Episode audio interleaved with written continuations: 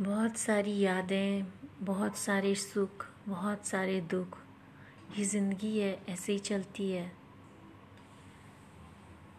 छोटी बड़ी कई घटनाओं का हमारे जीवन में प्रभाव पड़ता है, उसी प्रभाव को मैंने शब्दों में पिरोया है और ये कविताएँ हैं मेरी और मुझे बहुत प्रिय हैं।